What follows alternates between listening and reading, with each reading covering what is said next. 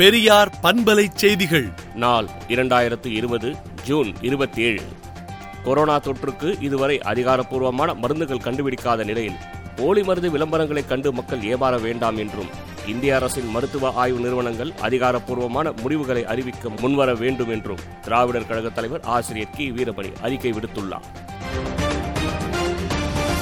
உலகளவில் கொரோனா வைரஸால் பாதிக்கப்பட்டவர்களின் எண்ணிக்கை தொண்ணூத்தெட்டு லட்சத்து தொண்ணூத்தெட்டாயிரத்து ஐநூற்று நாற்பத்தி ஏழாகவும் இறந்தவர்களின் எண்ணிக்கை நான்கு லட்சத்து தொன்னூற்றாறாயிரத்து எழுபத்தொன்பதாகவும் இந்தியாவில் பாதிக்கப்பட்டவர்களின் எண்ணிக்கை ஐந்து லட்சத்து எட்டாயிரத்து தொள்ளாயிரத்து ஐம்பத்து மூன்றாகவும் இறந்தவர்களின் எண்ணிக்கை பதினைந்தாயிரத்து அறுநூற்று எண்பத்தைந்தாகவும் தமிழ்நாடை பொறுத்தவரையில் பாதிக்கப்பட்டவர்களின் எண்ணிக்கை எழுபத்து நான்காயிரத்து அறுநூற்று இருபத்தி இரண்டாகவும் இறந்தவர்களின் எண்ணிக்கை தொள்ளாயிரத்து ஐம்பத்தேழாகவும் உயர்ந்துள்ளது.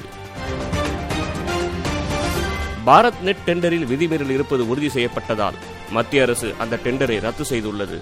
மத்திய அரசின் இந்த முடிவு வரவேற்கத்தக்கது என்று அமமுக பொதுச் செயலாளர் டிடிவி தினகரன் தெரிவித்துள்ளார். சாத்தான்குளம் விவகாரத்தில் நடிகர் ரஜினிகாந்த் ஏன் வாயை திறக்கவில்லை? ஏன் ஒரு கண்டனம் கூட சொல்லவில்லை என்பது தமிழக மக்களின் சந்தேகமாக எழுந்துள்ளது.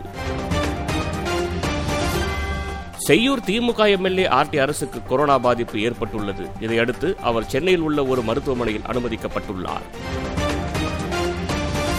இரண்டாயிரத்து ஐந்து நிவாரணப் பணிக்கும் இரண்டாயிரத்து இருபது சீன ஆக்கிரமிப்புக்கும் என்ன சம்பந்தம் என்றும் முழங்காலுக்கும் மொட்டைத்தலைக்கும் பாஜக முடிச்சு போடுகிறது என்றும் சீன ஆக்கிரமிப்பை எப்படி எப்போது இந்த மோடி அரசு அகற்றப் போகிறது என்று கேள்வி கேட்டால் அதற்கு இதுவரை பதில் இல்லை என்றும் முன்னாள் மத்திய அமைச்சர் ப. சிதம்பரம் ட்விட்டரில் பதிவிட்டுள்ளார்.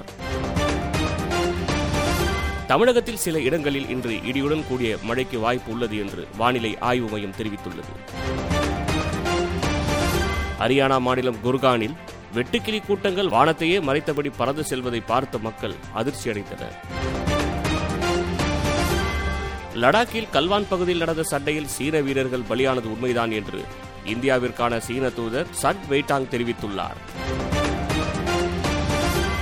மேற்கு வங்க மாநிலத்தை தொடர்ந்து ஜார்க்கண்ட் மாநிலத்திலும் ஜூலை முப்பத்தொன்றாம் தேதி வரை ஊரடங்கு நீட்டிக்கப்படுவதாக அறிவிக்கப்பட்டுள்ளது.